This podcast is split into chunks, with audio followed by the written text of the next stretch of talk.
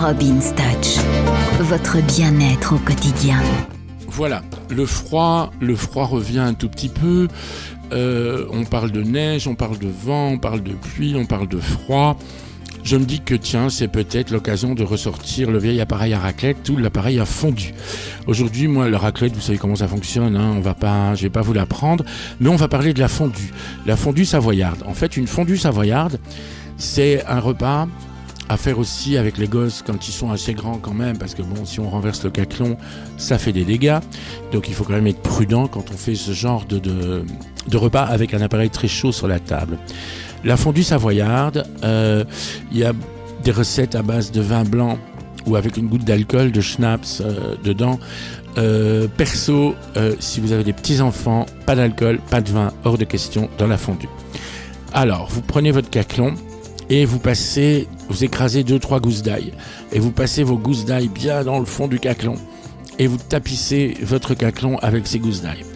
Ensuite, vous mettez votre fromage à fondu. Vous prenez un fromage à fondu sans vin et sans alcool.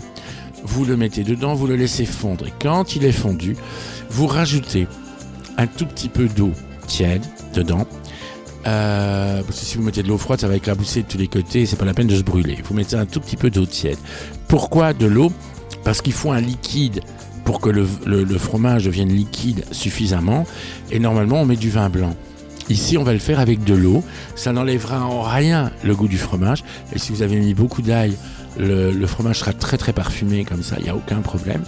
Et avec un peu d'eau, pourquoi? Bah Pour que ça reste un peu liquide et que ça ne devienne pas une couche toute dure autour du morceau de pain et que ça soit dégueulasse.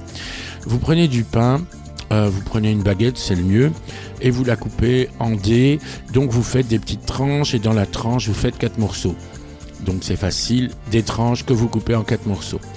Et ces triangles-là, vous les jetez, ou des rectangles, hein, vous les coupez comme vous voulez, vous les jetez dans un plat et chacun va aller piquer son morceau de pain, le tremper et le tourner dans le fromage. Pour ceux qui ont vu les bronzés font du ski, évitez le fil dentaire dans la fondue parce que c'est drôle pour personne et c'est dégueulasse pour tout le monde.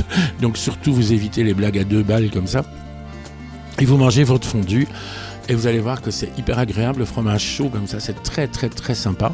Et vous pouvez boire ça, euh, manger ça pardon, avec du thé en buvant du thé. Vous faites un petit thé vert un peu citronné, euh, acide comme ça, ça enlève un peu l'effet gras du fromage. Et vous allez voir que c'est super super super sympa très digeste et c'est très très très très bon. Voilà, bonne fondue à tout le monde. Je vous embrasse. Bisous.